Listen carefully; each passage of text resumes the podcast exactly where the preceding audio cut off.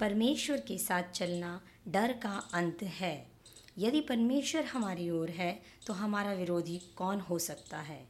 Romeo अध्याय आठ, वचन इकतीस। मित्रों, प्रभु यीशु में प्यार भरा नमस्कार। कल्पना करें, एक स्कूल के छोटे से बच्चे को गली के दो शरारती लड़के मिलकर परेशान कर रहे हैं।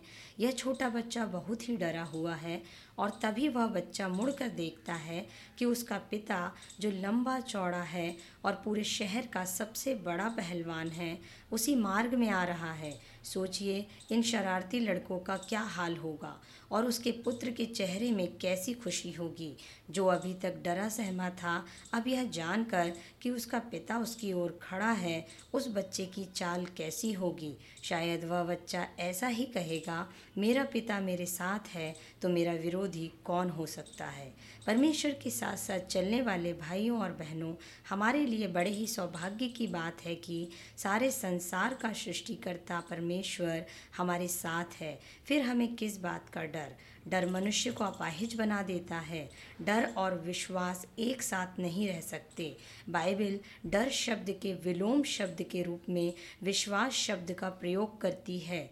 प्रभु यीशु ने अनेकों बार कहा, डरो मत, परंतु विश्वास रखो।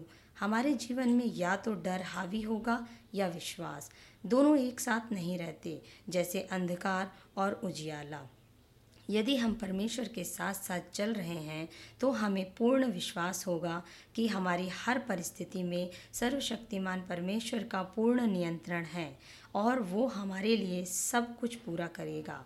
फिर वो बातें चाहे आत्मिक हों या भौतिक, चाहे दृश्य हों या अदृश्य, वो हर एक आंधी और तूफ़ान को आदेश देकर शांत कर सकता है। उसके लिए सब कुछ संभव है। यशया अध्याय तैरालीस वचन एक से पाँच में परमेश्वर का वचन हमें आदेश देता है, हे इज़राइल, तेरा रचने वाला और हे याकूब, तेरा सृजनहार यहोवा, अब यूँ कहता है, मत डर, क्योंकि मैंने तुझे छुड़ा लिया है। मैंने तुझे नाम लेकर बुलाया है। तू मेरा ही है। जब तू जल में से होकर जाए, मैं तेरे संग संग रहूँगा जब तू नदियों में होकर चले, तब वे तुझे डुबा ना सकेंगी, क्योंकि यहोवा तेरा परमेश्वर है। मत डर, क्योंकि मैं तेरे साथ हूँ। हमें डरना नहीं है, क्योंकि हम परमेश्वर के हैं। उसने हमें छुड़ाया है और हमें भली भांति जानता है।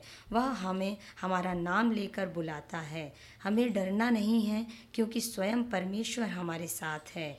हमें डरना नहीं है, क्योंकि स्वयं परमेश्वर ने हमसे वायदा किया है कि वह हमारी कुछ भी हानि नहीं होने देंगे।